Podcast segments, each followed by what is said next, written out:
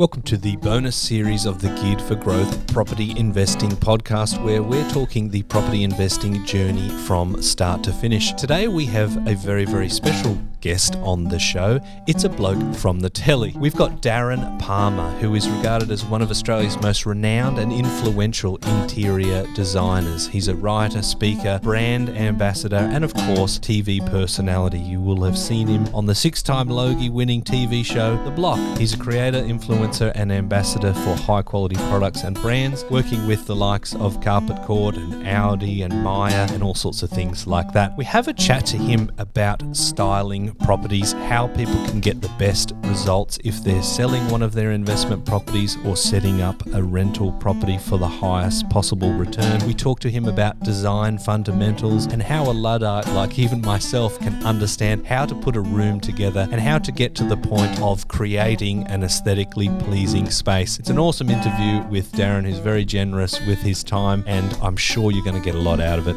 Here's Darren. Darren Palmer, thanks for joining me on Geared for Growth. It is my absolute pleasure. How exciting. The excitement is, I can almost assure you, only coming from one direction. And a lot of that direction is coming from our staff here in the office who are very excited to hear that you're on the show. I think many of them are annoyed that you aren't in the office, but perhaps one day we'll make their dreams come true. Now, Darren, for anyone that perhaps has been living under a rock and hasn't sort of come across you before, where were they most likely to see you? Oh, I don't know. There's this little show that they um, air on Channel 9 from time to time called The Block. It's a little bit of a juggernaut. It's had 17 seasons. You might have seen me on one of their 14 seasons. uh, you know, you might know me from that. Yep. You may know me from such shows as uh, Homemade or, you yep. know, uh, Reno Rumble. No, I'm kidding. That's, yeah, I'm, I'm the guy from The Block, but I've done a bunch of other stuff too. Yeah. So your first sort of foray in, into TV was that sort of fast paced, you know, competition style renovation stuff. How did you first sort of get into that world? I mean, that was your first foray into TV, right? Yeah, such a strange story that one. It's kind of a you know a little bit ethereal. I went to a group goal setting workshop and there was like 10 of us with like a you know life coach guy and i had to write down a you know achievable attainable quantifiable goal and mine was to gain more pr for my business that's all I wanted. And probably a couple of weeks after that, I got a Facebook message from a friend saying, Hey, they're auditioning for this show and they want interior designers with, with a couple of years experience and you know you should try. And i wanted to do it but at that stage in my career i'd had like maybe three years experience or so. I'd been published in Belle straight off the bat like the first job i ever did i was in Belle. Yeah. And you know, I was like, sweet. And then, you know, I got a bit more press with Belle and I was, you know, called a mood maker for the year and I had some good momentum and it was all very positive. And so I was aware, very, very aware that, you know, reality TV, TV full stop can be double edged sword. If you perceived well and you do well, then it can be fantastic for you. But all you need to do is see someone on the block, like a, you know, you know, when a tiler does a really poor job on the block and don't get asked to come back, that's not good. No. That's not a good thing for your career. Yes. So I was very nervous and I rang a few mates of mine that worked in TV that were on screen and asked them, and, and some of them said, yes, you should do it. Some said, no. I rang Neale Whitaker, who was the editor of Belle at the time and a friend of mine. And I said, what do you think? Should I do it? And he said, I can't advise you on that. You just have to go, go with your gut. And I probably oh gosh, like two days before the application shut, I applied. I had a cold, had a flu actually, and I had to do a video like this where it was a recording to the camera and I was all blocked up and I was like, you should choose me for the show because, you know, I'm really good. and they cast me and I was like, oh, that's interesting. So I think I was cast probably in December. We started filming on January the 8th, mm-hmm. 2009 and the first day was a it was a cast shoot and the judges were shot on the same day to do the promos. And who should walk in as one of the judges but Neale Whitaker.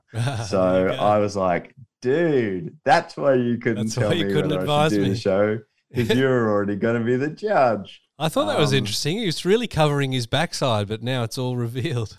That's it. So he was you know keeping his cards close to his chest but we started working together then he was my he was um, you know my judge and mentor at that stage and then fast forward a couple of years and um, we're colleagues um, working shoulder to shoulder as judges on the block so that's a pretty interesting segue. Pretty amazing stuff. When it comes to sort of like you as an interior designer, you're kind of working with someone like you for, say, the mum and dad property investors who are the main people that listen to this show. It's not the sort of situation where they'd be able to sort of say, oh, you know, Darren, come and have a look at my, you know, place in Fitzroy for 660 a week and see if you can zhuzh it up sort of thing. But what you do have available to people is is your knowledge, your understanding of design. And specifically, I'm referring to something on your website. If you go to darrenpalmer.com forward slash master series, you can see all of your modules there broken up into things like the language of design, space planning, lighting, color, interior finishes. When it comes to, say, an investor that's looking at purchasing their property or renting it out on Airbnb or just coming to, say, a first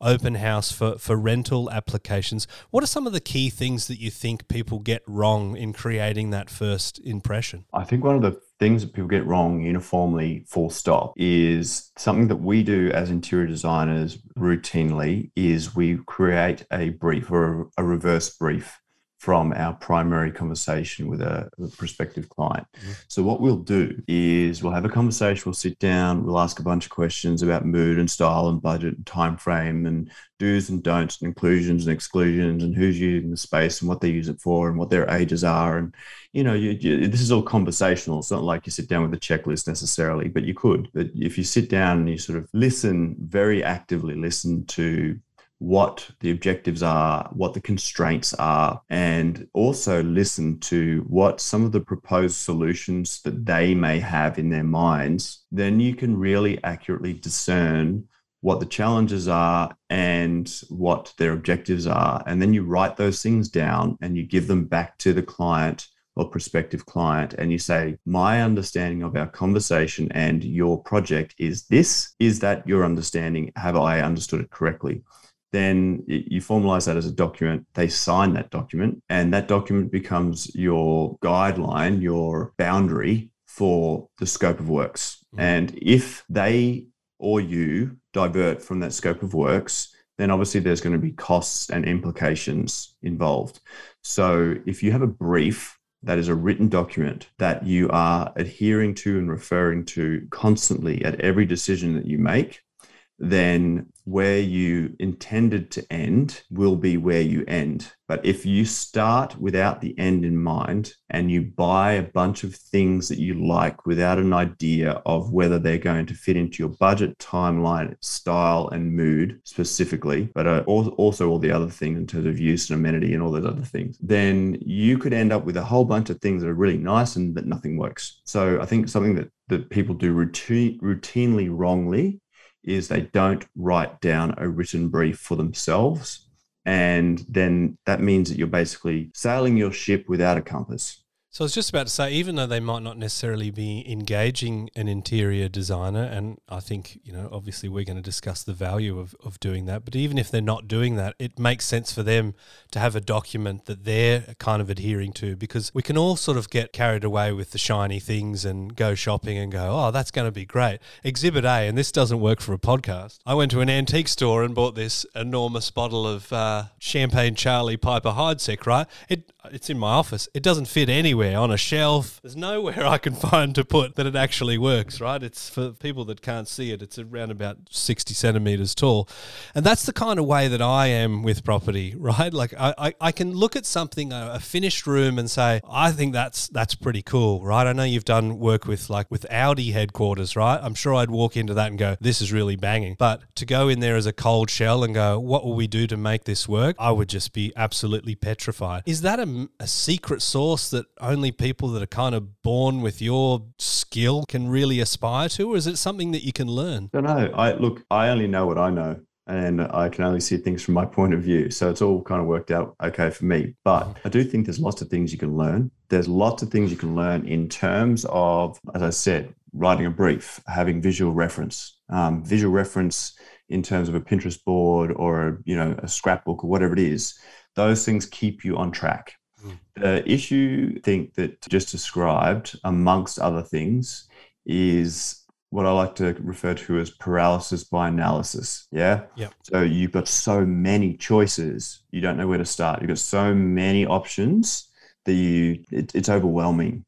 But the best thing that you can do, and it comes with defining a brief, is you're setting parameters, you're setting constraints.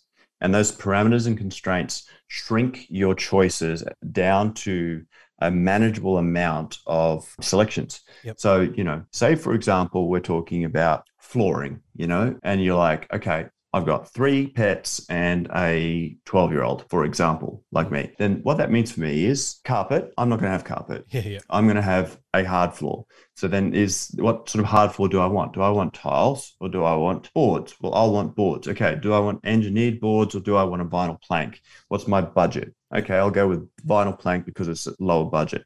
Okay. Then what is the mood that I'm trying to create? Is it coastal? Is it uh, country? Is it city? You know, um, and then that shrinks that down into a set of parameters. And then I go, okay, cool. Is it oak or gray? Cool. Then it's gray. So I want a gray vinyl plank that has a coastal feeling. And I want to go to one particular supplier and I will ask them to give me all the options that fit that. And there's probably two or three options. Mm. If you walk into that store, you've got a thousand options.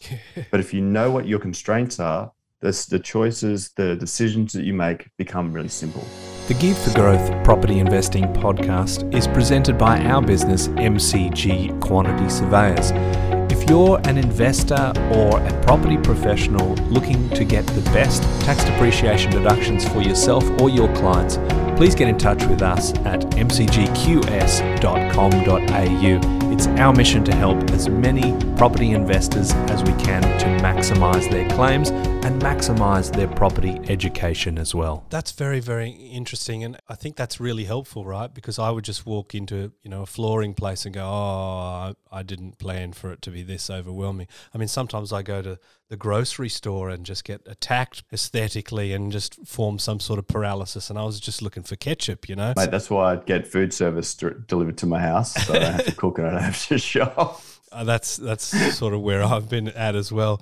I, am wondering, like when you were talking about, you know, the mood, is it coastal? Is it is it city? How do you sort of come to that idea? Is it based on the sort of the geographical location? Like, so obviously, if you're in Byron Bay, you're you're not going to be wanting sort of polished concrete, city chic sort of stuff. Does it have to sort of be congruent with the surrounding? Yeah. So there isn't only one solution to any geographic location. You know, you use Byron Bay for an example. I mean, polished concrete concrete works perfectly well in Byron, as does boho, as does white, as does very, very dark. You know, there's lots of different interpretations to that. There's lots of different interpretations to what country looks like. There's lots of different interpretations to what city and apartments look like.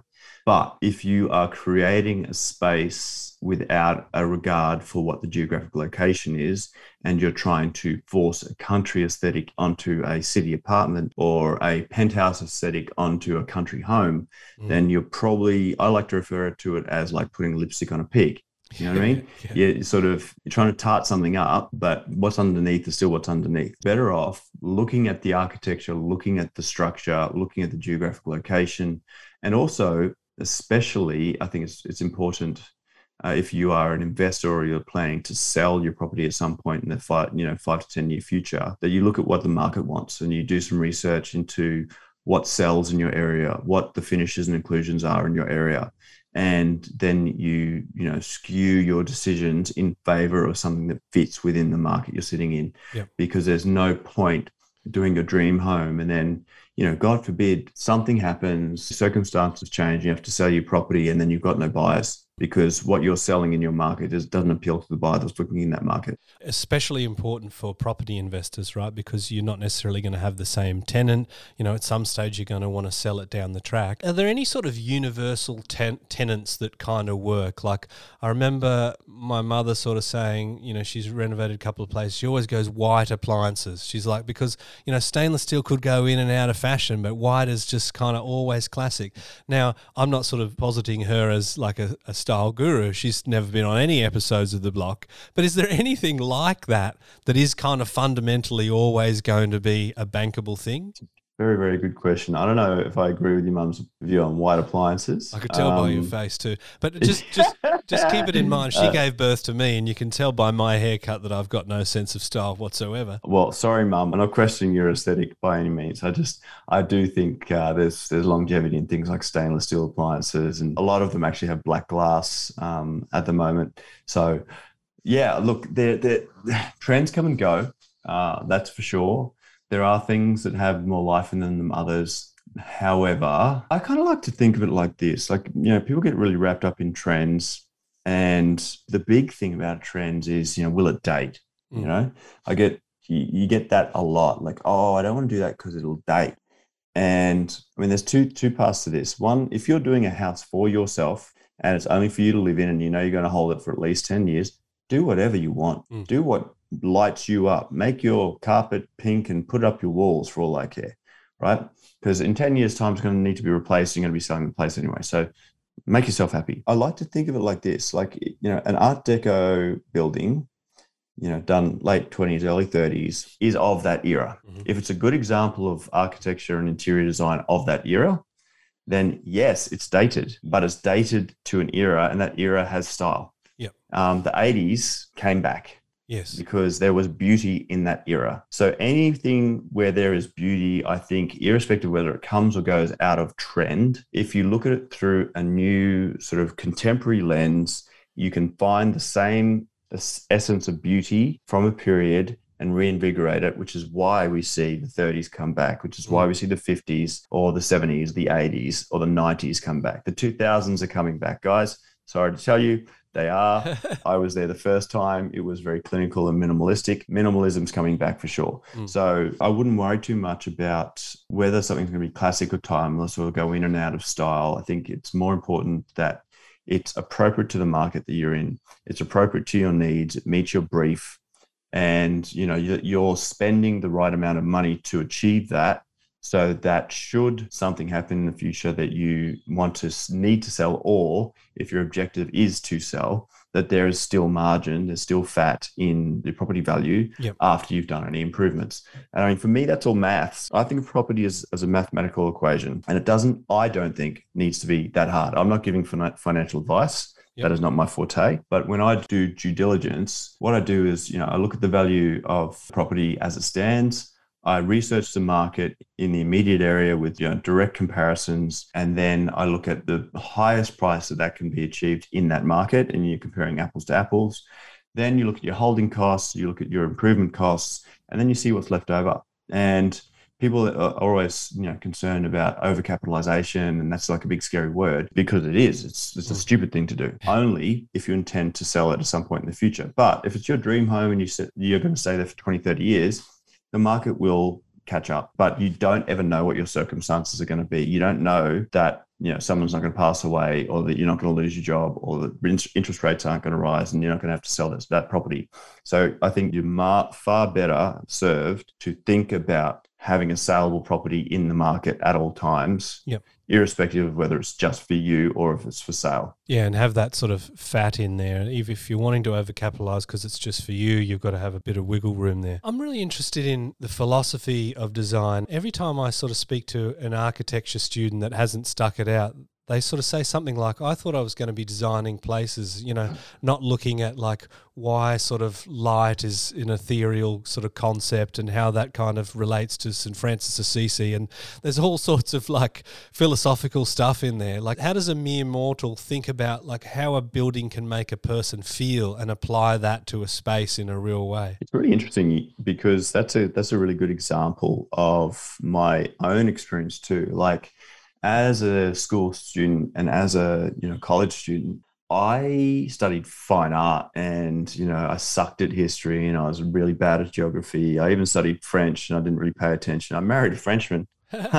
So i probably should have paid attention yeah. to that. But frankly i should have paid attention to all those things because when you have those things in context and you understand the context of you know um, historical periods and the events of those periods and what was happening socially and why people were you know thinking and acting the way that they were at that time. And then you see how they had an impact on the decisions of whether it was high detail low detail lots of you know um, intricacy or very pared back whether it was you know um, utilitarian or if it was over, overly decorated. All that makes sense in the context of history in terms of what was happening, um, you know, in terms of wars and, and depressions and periods of exuberance. And it all sits perfectly together. But if you look at bits of it in, in uh, isolation to each other, then you don't have any sense of why it's important to think of art history or interiors history in terms of your modern way of living. But the fact is, the whole thing is a pendulum that swings back and forth and back and forth. If you understand what makes those people tick at those times, you can see those things happening in society, and then you can see what's coming in terms of a trend because we're either heading into a period of exuberance or we're heading into a period of austerity and there's going to be knock-on effects because that's the way people always think. So i have no idea if i just answered your question. Um, i'm sorry i took a little uh, bit your answer your answer is actually more interesting than my question anyway so go with it. Sorry. I think i understand you know at the times of, of the dark ages you know we had kind of more brooding architecture right? We had gothic arches and it kind of seemed to be fitting of the times. And you see some of these television shows like game of thrones these are very very kind of dark and moody and foreboding style things and the architecture and and even the sort of the physical landscape kind of mirrors that right? So there's a time and place for everything but you're kind of saying that you know it's got to be sort of congruent with the time and that kind of pushes the pendulum as it swings from different trends to different trends. Have i paraphrased you well enough? I mean it's it's interesting uh, in that context if you think about like you know interiors history because it used to be about a period you know, it was you would have uh, Rococo or Baroque or Art Nouveau or, or Art Deco or whatever, right? Yep. And they would kind of run one after the other, after the other, after the other, and they would be a, one would be a response to or an addition of the one that came before it, or it would swing back the other way away from the thing that came before it. And now that doesn't happen in that sort of horizontal linear way. It happens in a vertically linear way. So you'll have all those things reacting to each other at the same time. Yeah. That's why we'll have seven different trends all at the same time, but some might be high detail, some might be low detail. You might have minimalism on one hand, you might have um, cottage core on the other hand. And often the things that, that are the external stimulus to make people want a certain thing, that, that's the perfect example. I love this example at the moment. So, like, minimalism is about having austere clean, sterile spaces, yep. right? Because the world outside is scary and everything needs to be sterile. Yep.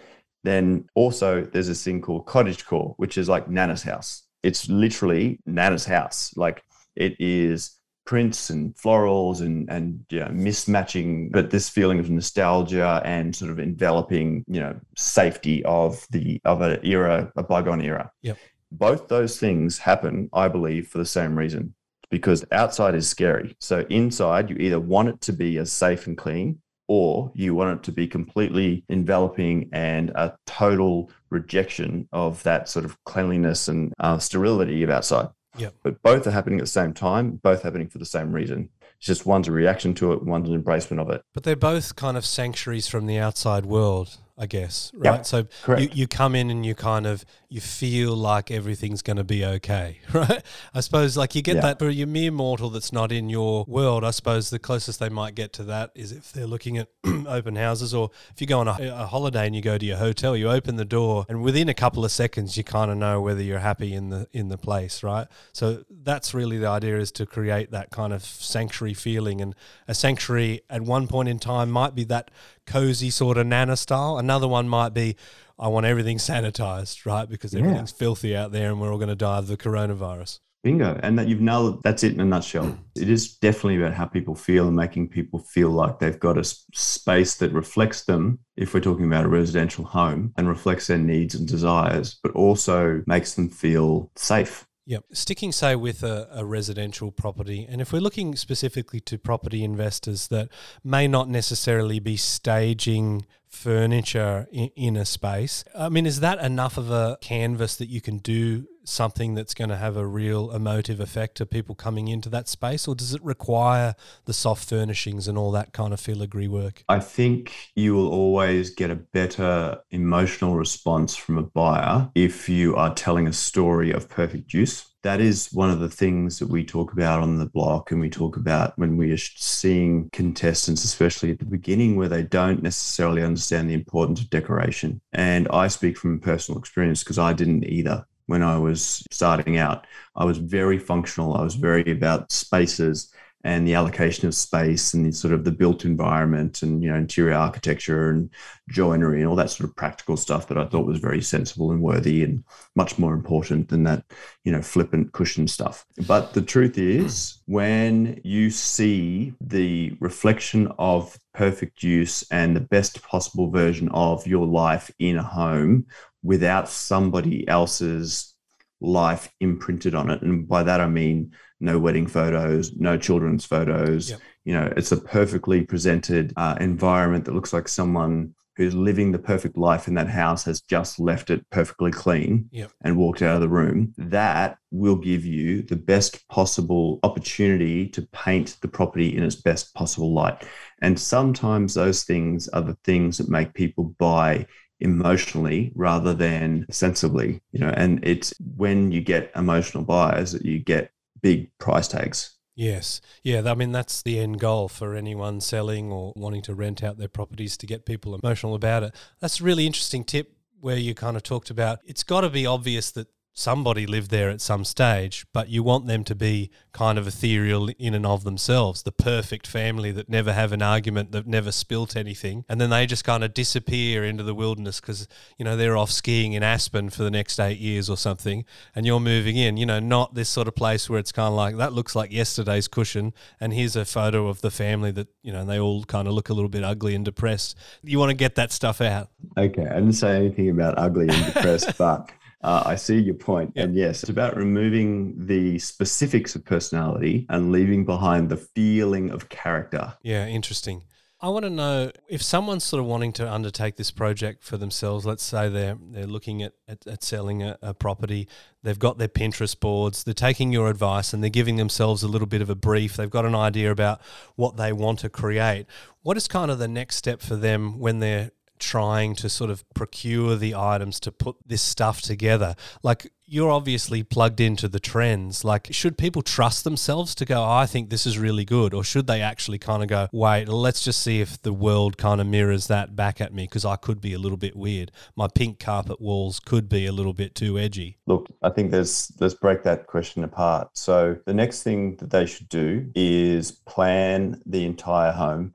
They should plan every bit of the scheme, every color, every bit of paint, every wallpaper, all of the you know finishes and inclusions, tapware, like uh, you know decorative covers, cushions, beds, all the furniture, every single bit of the house they should plan. And ideally, they should source. Then, and I notice I didn't say buy. Right. Yes. Right. Plan and source. So and once you've done that, then you've got this opportunity to go, okay, well, one, can I afford those things? Two, do they fit my timeline? But three, do they work together? And if they don't work together, you replace them until you get to a point where you're actually happy with something that looks like it's co- coherent and consistent. And then, as your budget allows you, or as things become, you know, uh, available or they're on sale, ideally, or you, you know, you stumble across a bargain, then you can compare them to the things that you've sourced and you found that relate to your visual reference and then you can flesh out your home knowing what the finished result's going to look like, even if you can't achieve the finished result all at once. Yeah, okay. Because it means then you will end up with something as you expected it to look, not. I like to think of it like this, you know, like you know, those when you're a kid, like someone would draw the head and you'd fold the paper down, then someone would draw the body and you fold yeah, the paper yeah. down, and someone draws the legs. Yeah. You don't want that. You want to have planned the whole drawing and even if you just shade the eyes and then you have to draw a hand later, you know once you finish the whole thing, it's going to look like a person. Yeah. So I want to kind of wrap up with some practical advice for, for people at home because you clearly have a an interesting head in that there's two hemispheres that are both firing on all cylinders. I think most people their whole lives will maybe be sort of 90% one and and 10 the other or you know if they concentrate really hard they might up it a little bit but you kind of seem to be able to be kind of mathematical and organized and you know like you know your Gantt charts, right? Man after my own heart. But then you can also look at something and and with an empty space go if I put these things here it's going to look fantastic. Now that I cannot understand it all. So for the the mere mortals, can can you give us a couple of tips to putting a project together? And and let's just say, as an example, they have a house, they're wanting to stage it to sell the property because they've got another investment opportunity, or they're they're in the sort of the sell down phase of their investing portfolio. Yeah, know your market, know who you're selling to, and know what they want. So that means doing due diligence, look at what is selling them in the area and what is selling at a premium, what's selling quickly, and then look at the finishes and inclusions in terms of furniture as well as a built environment in those homes. Use that as your guide, then do that in your house, right? That would be number one. Number two, expensive does not mean good, and cheap does not mean bad. And you can do a lot with reclaimed or wholesale or factory outlet or you know warehouse sale stuff right? Yeah. where you're not really spending a lot of money on some of the more common or big ticket items. And then you add in some things that have some wow factor that you probably want to spend some money on. So perfect example my place in Suffolk Park in Byron, pretty much the whole place is discount or warehouse sale stuff, right? With the exception of a mirror and a coffee table. The mirror was expensive and the coffee table was expensive. When I say expensive, I don't mean $20,000, I mean 1200 bucks, but still expensive compared to what you could spend in a house. But those two things really anchor the spaces and give you something that's dramatic and transformative in the home and elevates the level of all of the less expensive or more value items in the home so that your perception is at the level of the most expensive thing. And if you do it right, then you can elevate things with good, expensive choices. And if you do it right, you can make it look fantastic without having to spend a lot of money. So that would probably be number two. Number three is decor and soft furnishings, art, rugs, all of those things. They speak of personality, they speak of perfect use, and they also serve the purpose of tying things to get together visually so that you've got a coherent feeling and a coherent look across a home. And the easiest way to make something look consistent and look coherent is by linking it together with soft furnishing and decor. Now that you've said that, I'm actually looking at this coffee table in question, right? And I could look at this room that you've done and go, yeah, that looks good. Darren's nailed it. Couldn't do it myself. But you've actually kind of explained, well, this is like a slightly more expensive piece, right? You've got a really beautiful looking lounge. You've got a shit ton of cushions, I've got to say they all look pretty good, right? Cushions are a thing. I've never quite understood that. They're just kind of in the way of a place that I need to be. But you've got so practical. Yeah, yeah, I know. That's why I apologized before we went on air. I'm the wrong person to be interviewing you, obviously. but I can see on the coffee table you've got what looks like sort of like a white corally style uh, thing, but there's also kind of something on the side table as well that kind of ties that in together. There's a continuity amongst sort of separate pieces. So that's actually quite helpful for me personally to have you kind of explain that because it just sort of seems like a magic art, but that's really interesting. If you want to break it down to a simpler, more digestible theory, it's part of a larger interiors um, fundamental theory, but complement and contrast, the two things, the most simple to understand and the most necessary to repeat for a great room. So complement means having something in your line of sight to tie something to another item. And for example, you would have a large mass of something. So, say it's a white coffee table with a sort of, you know, slightly coastal feeling. And then you might have a smaller element like a cushion that has the same sort of color and feeling. And then it might be an even smaller element like that, like a small piece of coral, for example. So, it's that complement tying a large chunk to a smaller chunk to a smaller chunk in the same line of sight that makes something feel like it's coherent. Mm. If you don't have contrast, though, you will often run the risk of something feeling blah and same samey without any interest. So contrast is about adding black where you have white, adding you know rough where you have smooth, adding light where you have dark. It's a, the contrast of materials, contrast of colors, contrast of shapes, contrast of patterns anything that will give you something that is other than the overarching sort of overwhelming sameness of a room that's what gives you a sense of interest so mm. those two things if you get one thing out of our conversation conflict and contrast super easy to understand and super, super important. That's excellent. I appreciate you um, breaking that down even further. And perhaps it's helpful that I am a blundering idiot because you've had to dumb it down to me, right? Mate, I dumb it down to my level. Don't you worry. I can see that the coral, the white coral is sitting on a darker thing. You talked about smooth and rough. I can see, you know, you've got contrasting colored pillows and one's got a real kind of rough kind of texture to it. Everything that you're explaining is in that particular room. So that, that's really interesting. So once you see it, you can't unsee it, right? Exactly. You've kind of yeah. lifted the veil, and who knows, maybe there's a new career in interior design for me. God help the world. Uh, oh, he's, gu- he's gunning for me. Darren, it's been a, a sincere pleasure. Thank you very much for sharing your time and your wisdom and your tips today. It's been my absolute pleasure. Thanks for the chat. Cheers.